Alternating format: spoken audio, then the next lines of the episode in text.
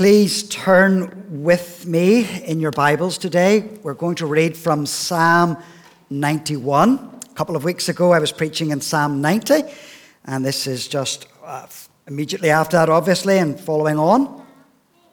And as you do that, uh, look at that. I encourage you to keep your, your Bible in front of you.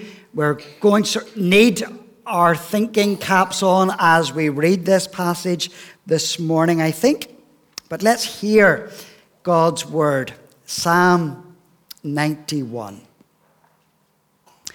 Whoever dwells in the shelter of the Most High will rest in the shadow of the Almighty.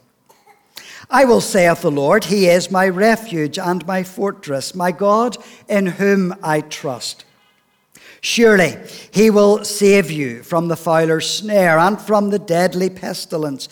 He will cover you with his feathers, and under his wings you will find refuge. His faithfulness will be your shield and rampart. You will not fear the terror of the night, nor the arrow that flies by day, nor the pestilence that stalks in the darkness, nor the plague that destroys at midday. A thousand may fall at your side, ten thousand at your right hand, but it will not come near you. You will only observe with your eyes and see the punishment of the wicked. If you say, The Lord is my refuge, and you make the Most High your dwelling, no harm will overtake you, no disaster will come near your tent. For he will command his angels concerning you to guard you in all your ways. They will lift you up in their hands so that your foot will not strike, or so that you will not strike your foot against a stone. You will tread on the lion and the cobra. You will trample the great lion and the serpent. Because he loves me, says the Lord, I will rescue him. I will protect him, for he acknowledges my name. He will call on me, and I will answer him. I will be with him in trouble. I will deliver him and honor him. With long life, I will satisfy him and show him my salvation. And we thank the Lord for this reading of his truth.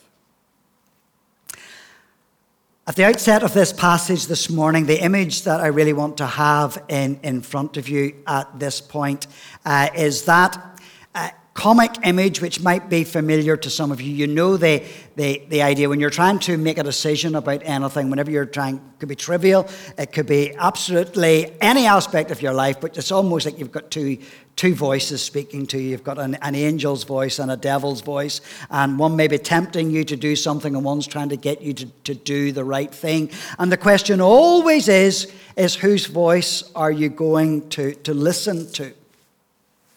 Couple of weeks ago, I was, as I mentioned, preaching from Psalm 90. The sermon title that I had for that was Moses Psalm, because he was the one who wrote those words. The title, as you may have noticed, that I have over this one with a question mark, uh, is that this could be described perhaps as the devil's psalm.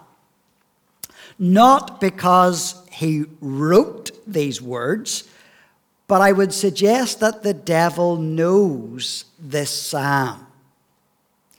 And I know for certain that the devil is very aware of the contents of this psalm because the devil has quoted the words of this psalm. But I'm going to come to that later on.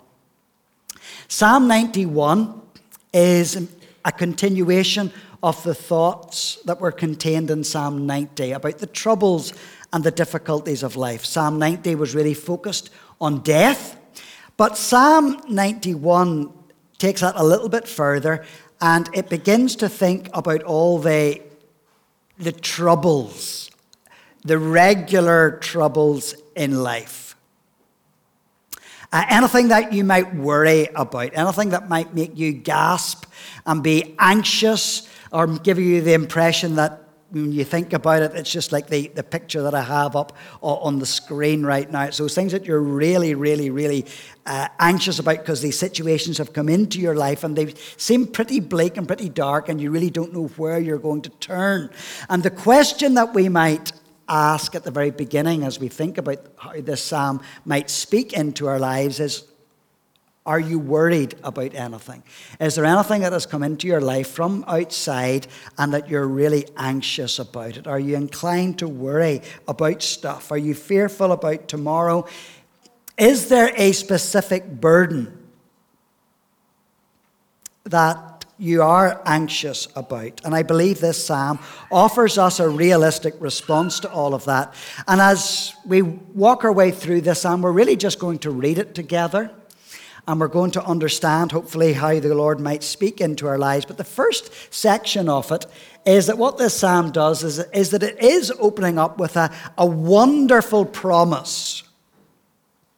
And the lesson I think that we're meant to learn really is that it's simple and that it is this that you really can trust God. You can trust Him.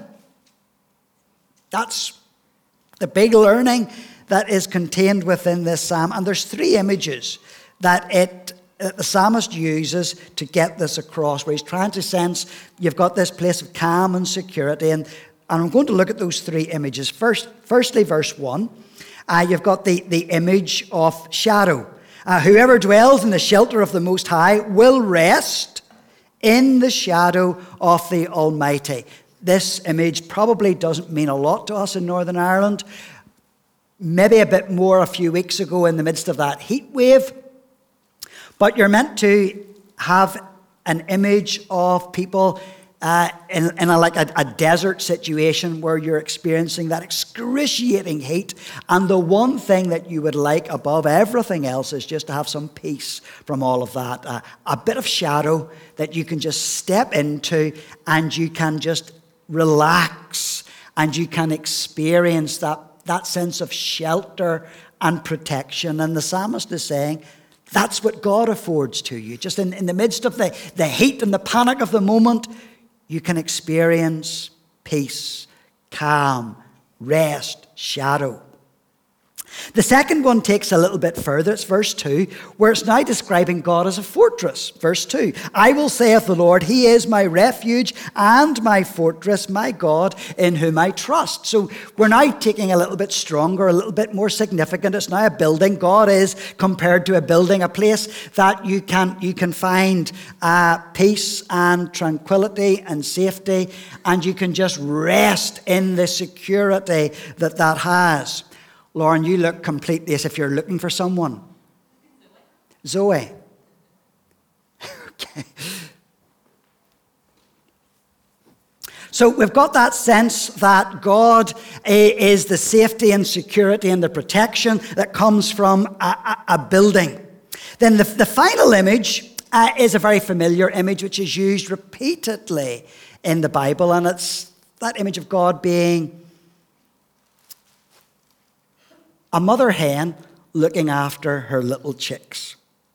And we, well, we can read it together. It says that he will cover, verse 4, he will cover you with his feathers, and under his wings you will find refuge. His faithfulness will be your shield and rampart. And that verse you're familiar with. You, you hear it many times in the Psalms, just that sense of security and protection that the wings of a mother bird are able to afford. And that's just saying, yeah, God is that to you. He will be that protection. And putting all of that together, as I was saying, the main learning from this passage is simply this God will be that for you. He will be your shelter. He will be your protector. He will be the place where you can find refuge. That's it. So that's the promise that you can believe, you can trust that, you can know that. And the psalmist wants that to be forcibly placed into your heart, into your experience, that you know that and you can trust that. But there's something else before we read on into the psalm that I'm going to say by way of my second point is that my second point is this that you can believe that the devil will certainly twist that promise. The impression that you could get as you read the middle section of this psalm is this that if you are a Christian, that if you are someone who loves the Lord Jesus Christ and you are following him, then nothing bad will ever happen to you. And we're going to read this, and, you, and you're going to understand how you could get that impression. I'm going to read verses 5 and 7. It says, You will not fear the terror of night, nor the arrow that flies by day, nor the pestilence that stalks in the darkness, nor the plague that destroys at midday. It's like you say, you, you, you can watch all these things happening out there, all, all the miseries that befall other people, but if you love Jesus, it's not going to happen to you. Or read deeper still. Look at verses 9 and 10. If you say, The Lord is my refuge, and you make the Most High your dwelling, no harm will overtake you, no disaster will come near your tent. So, no harm's going to befall you. And it seems quite definite in the way that the psalmist writes that. And then look at verses 11 and 12, where it says that God, He will command His angels concerning you to guard you in all your ways. They will lift you up in their hands so that you will not strike your foot against a stone. So, again, you, you're reading that, and what you're taking away from that is that no matter what happens out in the world, if you love Jesus, you won't even strike your toe against a rock. You're not even going to stub your toe. And my question is Is that how we are meant to read these verses? What's the key to enable us to understand what this is actually speaking to us about? And I'm underscoring the point that's on the screen right now is that you can believe that the devil wants to twist the purposes and the promises of God so that your faith is negatively impacted and affected. Because I believe that what the devil will say to you and he's maybe said it in the past, maybe he's saying it right now, is that if any of these bad things happen, if any of these tragedies of life befall you, if any of these worries come into your life, then the reason must be, according to the devil, is that you're not praying hard enough. That you're not a good enough Christian and that the problem is with you if any of these things are happening to you. And after a little while, you might actually begin to believe that, you know, following God is a bit of a mug's game. Because all these things still happen to me, and God doesn't do anything about it. So there is no point in following God. That's what we were saying a couple of weeks ago when we were looking at Psalm 90. And that's exactly what the devil wants to say. And that's exactly how the devil twists God's word. And I know that because that's exactly what he did with Jesus. You remember the story when Jesus was tempted in the wilderness? and he was taken up to the highest point of the temple. And then the devil spoke to Jesus. And the words he spoke to Jesus were the words of this psalm, verse 12, I think it was, where he says, Throw yourself off. And it says in the Bible that he will take charge of you and you will not even strike yourself against a stone. And if the devil was whispering that to Jesus, he will whisper the same to you. But what the devil was trying to do in those moments with Jesus is that he was trying to say to Jesus, Jesus, you don't deserve this. You deserve better. You don't deserve to go and surrender your life on a cross and to pay that sacrifice, as it were, for other people who don't really love you or care for you. You deserve more. You deserve to be a king. You don't deserve hardship. Why do you need to go through this? And it's like the devil was saying to Jesus if these things happen to you hardship, pain, struggling then God can't be a good God. And as I was saying, if the devil said that to Jesus, he will say it to you.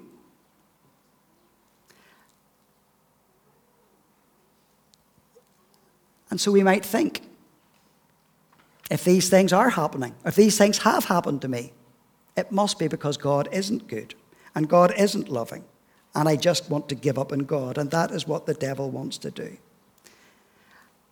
But that's not, I believe, how we're meant to read these verses. And the reason I can say that is because I take a broader view of what the scriptures actually say. And I'm going to give you two examples. The first one is a verse that you will all know, it's on the tip of your tongue. And if I get you to quote Romans 8 28, you will be able to repeat that to me. And you will say, All things work for good according, or so I can't even remember it myself. All things work for good for those who love God. But if you noticed, I misquoted it, and I dare say all of you have misquoted it because you have left out one significant word in the middle of that is that all things work together for those who love God. In other words, bad things do happen. There's no way avoiding that. But God is able to use even the negative things for the bigger purpose of what God is actually doing, so that all things work in the round, as it were, or all things work ultimately for God and your good. And there's another one I'm going to read, and you'll not be so familiar with this, but it's a, a situation in Jesus' life where he was warning his disciples of what was going to happen to them in the future where they were going to face persecution. It's Luke's Gospel, chapter 21. And I'm going to read these verses to you. And he's saying, guys, this is what is going to happen to you, and it's not going to be good. Luke 21, verse 16. It says, You will be betrayed even by parents, brothers and sisters, relatives and friends, and they will put some of you to death. Everyone will hate you because of me. So here's Jesus telling his disciples, these bad things are going to happen. It's going to be hard. It's going to be miserable. You're going to endure this. But if you read on, listen to what Jesus says immediately after that. So all these miserable, painful, struggling situations, and then Jesus says, but not a hair of your head will perish. Now, he's been talking about some of you will be put to death, but not a hair of your head will perish. What's he talking about? Surely that doesn't make sense until you read on, where ultimately Jesus finishes that statement and he says, verse 19, but stand firm and you will win life. In other words, Jesus is taking that bigger picture where he says, hard things will happen, difficulties will befall you, you will go through this and endure the struggles of life. But what is most important is that I will protect. It's like it's, it's almost thinking of what is most important is your soul and, the, and that you will be eternally secure and definite. And so Jesus has that bigger picture, and I believe that is the key to understanding Psalm 91. Because Psalm 91, well, it's clear that we will endure difficulties and things will happen to us that we will not like. But the key is knowing that God is with us. And that's why my third and final point this morning is simply to remind you that you really can believe the promises of God towards your life. Because the center of this is verse 15. Read it with me. Uh, you can put yourself in the word He. He will call on me, and I will answer him. I will be with him in trouble. I will deliver him and honor him. And there you have the understanding that yes, troubles will happen, but I will be with you in those things. And that's the different, and that's the encouragement for you today. And that's what is so significant, I think, for all of us in our salvation. And what is significant about the, the Old Testament is that you know where it all points, you know where the game finishes. It's always pointing to Jesus. Because Jesus is the one who has won our salvation for us. And that's where we're constantly looking. And no matter what we endure through life, we are looking to Jesus.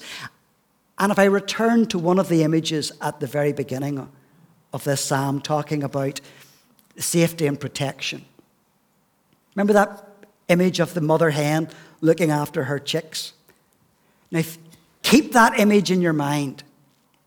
If something was going to fall, if there was going to be a bird coming down that was going to attack, or even if it was only a, a brick that was falling, and, and the mother hen wraps her wings around her chicks, who gets hit?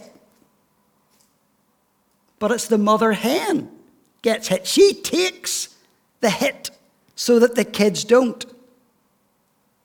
And when we are thinking what Jesus Christ has done for us at Calvary, and it's that image of the mother hen taking the hit for us. That's exactly what Jesus Christ has done for us. We know that we could not get into heaven because of our sin. No one deserved, well, God didn't deserve to die for that. It was only us. We were the ones who deserved deserved to die, but Jesus took the hit for us so that we could be free. Jesus died in our place, and for that we are thankful. And that's a reminder as we look at this psalm today and as I conclude that we will endure difficulties. There will be things that we worry about. There will be situations that hit us for six. But what we need to remember is what, as verse 15 is concluding with, as it were, is that God is with us in those moments. And even when we think it's so bad, and when we think we can't endure, and it's too much for us to get through, then we remind ourselves what God has done for us in Jesus. And that even in the worst of cases, even if it is sickness that results in death, that God is with us. Because not a hair in our head will perish, in the sense that God has never left us, and He doesn't leave us, even in death, because our hope and our confidence, it's in Him. And we're thankful for what Jesus has done in our salvation. Let's pray.